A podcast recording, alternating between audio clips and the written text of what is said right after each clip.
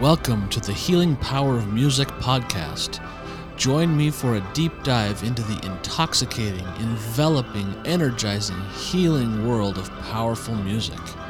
On this show, we go for a magical musical mystery tour to try and discover what it is about those little black dots that cause such stirrings in the souls of human beings.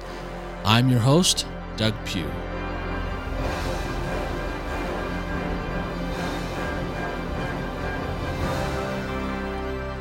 Welcome back to an, another episode of the Healing Power of Music podcast. I'm Doug Pugh, your host, and I want to ask you a question. Now, this is going to get a little biblical, a little bit uh, spiritual, because some of my favorite music of all time is biblical based. Um, so just go with me if that's not your, your typical thing, because I want to talk about some music that is so meaningful to me today. It does. Uh, it's hard to explain really why it's so meaningful. I, th- I think you'll get the sense of it. Let me let me um, let me just dive right in. Okay, so let me ask you a question. If you're biblically familiar, um, uh, what are your two favorite words in all of Scripture? Your two favorite words. I mean, think about that for a minute. It's kind of hard to come up with a two-word phrase that stands out. But there are there are a couple that are really strong. Um, I mean, one of them is I am. That has a lot of meaning.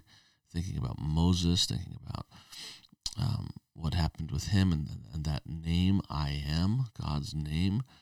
Uh, for a long time, my two favorite words uh, in all scripture were Jesus wept, uh, because it depicts the love he has for for his his followers, his his friends, his his people, um, his family, and so on. But because of this piece of music I want to talk about today, my two favorite words in all of Scripture are my friend. Now, in the English versions of the Bible, uh, I've looked through a whole bunch of different versions. I was actually Googling this yesterday, looking up tons of different uh, translations.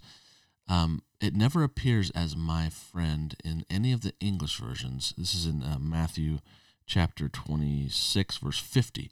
But in Luther's Bible, in Martin Luther's German translation of the Greek New Testament, the phrase is mein Freund, which is my friend.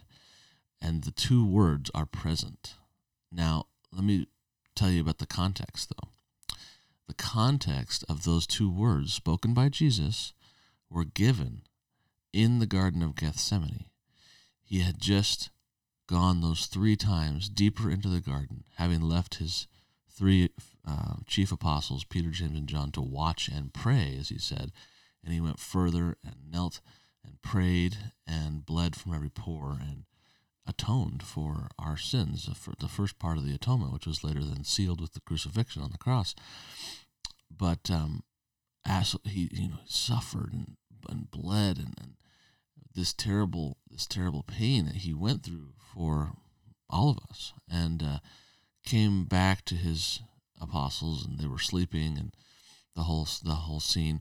Well, after all that had happened, a mob came to the garden, and who was it led by? none other than one of his own apostles, Judas Iscariot.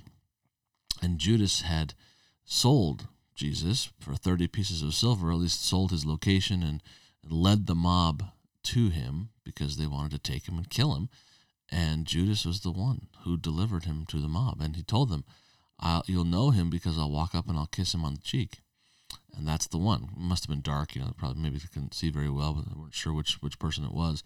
So that was the sign that he would kiss him. So Judas, leading this rabble, comes into the garden where this majestic, most important moment had happened when Jesus sacrificed, uh, you know, was, was feeling the, the weight of the sins of the world upon him. Then Judas comes, betrays him with a kiss. And Jesus looks at him and says, My friend. Why have you come? Now, when Johann Sebastian Bach, my favorite composer of all time, the undisputed heavyweight champion in my mind, when he set this text in his St. Matthew Passion, the tenderness, the feeling, the the utter love, the deepness of the love you can feel in the music from Jesus to his betraying, backstabbing Brutus of an apostle. maybe maybe there's a reason Brutus sounds so much like Judas. I never thought of that before. Shakespeare must have been onto something. Um, but it is so it is a, it is such a special moment. Now, it's hard to kind of jump to that spot in the St. Matthew Passion and uh, uh, just like hear it out of context. It's like go- going through the previous something like hour of music and all the drama and and the mob and the the way Bach depicts all of the scenes is like this like a it's like a film. It's like this action film. Really sets the stage. Uh, I mean, you can you can sense the specialness of the moment by just going to that spot and hearing it, but it means so much more having heard all the music coming up to it. And he, um, when when the moment happens, it is so soft, and he, Bach has this halo of strings, as he does whenever Christ speaks throughout the whole Passion. I mean, every anytime. I believe it's every single time. I may be wrong about that, but it's almost every single time that Bach, that that uh, Jesus speaks in or sings in the St. Matthew Passion, there's these long chords that in the strings, the violins and the violas, that uh, create this backdrop behind Jesus' voice, and it's a halo. It's it's Bach creating the sort of glow that you see in a painting of Jesus of the halo above his head, but in sound. But this time, the halo the halo is there, but the tenderness in the voice Judas comes up, betrays him with a kiss. The evangelist, who, who acts the part of Matthew, telling the story, is is excited and, and sort of aggravated. And this whole he's telling the story with a lot of lot of passion and, and quickness, and the words come flying out. It's all in German, but then he comes to the moment, and Jesus, with this calm halo, sort of calms the storm of the evangelist and says, My friend, this very soft, gentle, my friend. How could Jesus call Judas his friend? That is what's so special about this moment. Because even for Judas, Jesus paid the price of his sins. He loved him despite the terrible awful, despite what he knew all along Judas was going to do. He loved him anyway, and he paid the price for his sins. And who, are we to judge Judas? It's not our place, but Judas definitely felt the guilt and went out either the next day or a few days later, I forget, but went out and ended his own life and felt the must must have felt the terrible weight of what he had done. But that moment, that musical moment, oh, it is just my favorite few seconds of music. I think perhaps in perhaps in all of music because it, it just it's the culmination of the definition of what it is to be Christ-like. I mean, he'd been he'd been teaching to turn the other cheek and take up his your cross and follow me. And here, in the very moment when he's being betrayed, he does what he he had been preaching. And I was sharing this these thoughts and, and these two favorite words of mine with, with my friend recently, my friend Ray Edwards, and he pulled up a scripture in Zechariah that took this to another level, and I, I just wanted to share it. It's Zechariah 13, verse 6. And one shall say unto him, talking about Jesus, What are these wounds in thine hands? Then he shall answer, Those with which I was wounded in the house of my friends. Ooh. Ooh, that hurts. But haven't we all? Haven't we all wounded him somehow? Mm.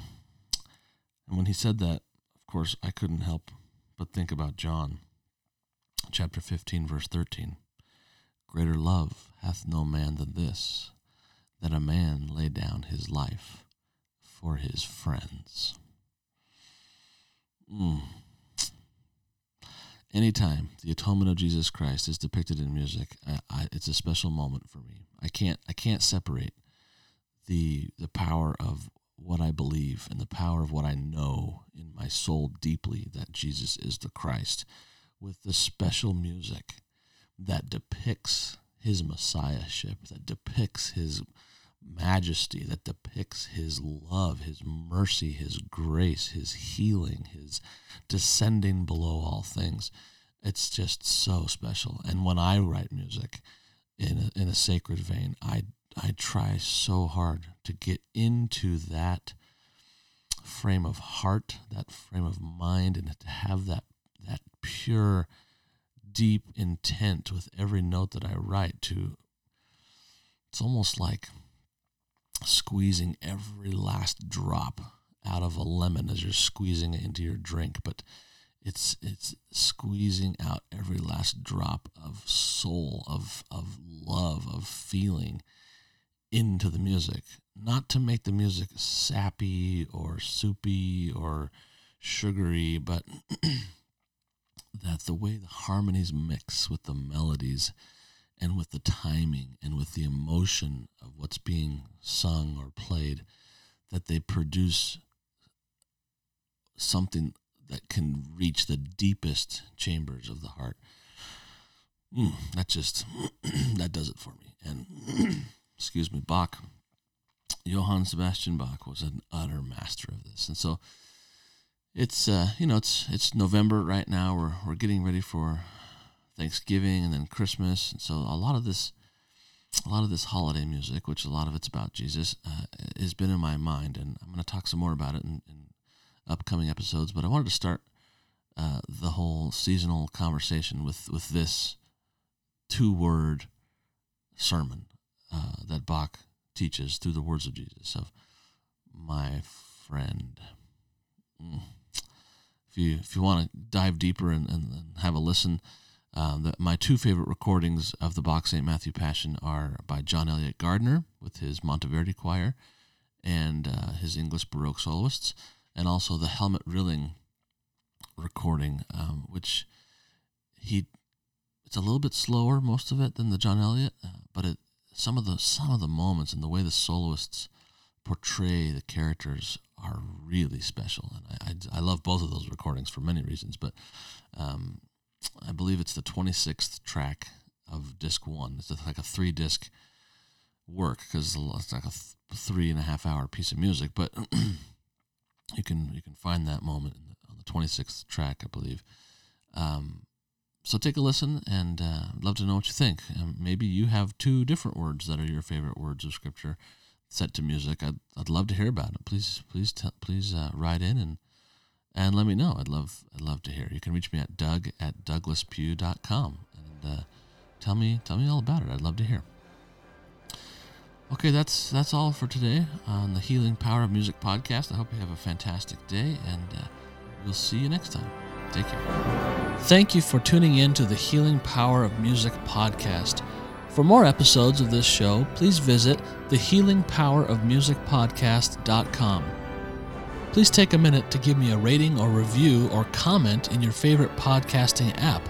I'd love to hear what you think. If you have any questions, please feel free to email me at doug at douglaspugh.com and let me know what you think about the show, or if there's a particular musical miracle that's happened in your life. I'd love to hear about them.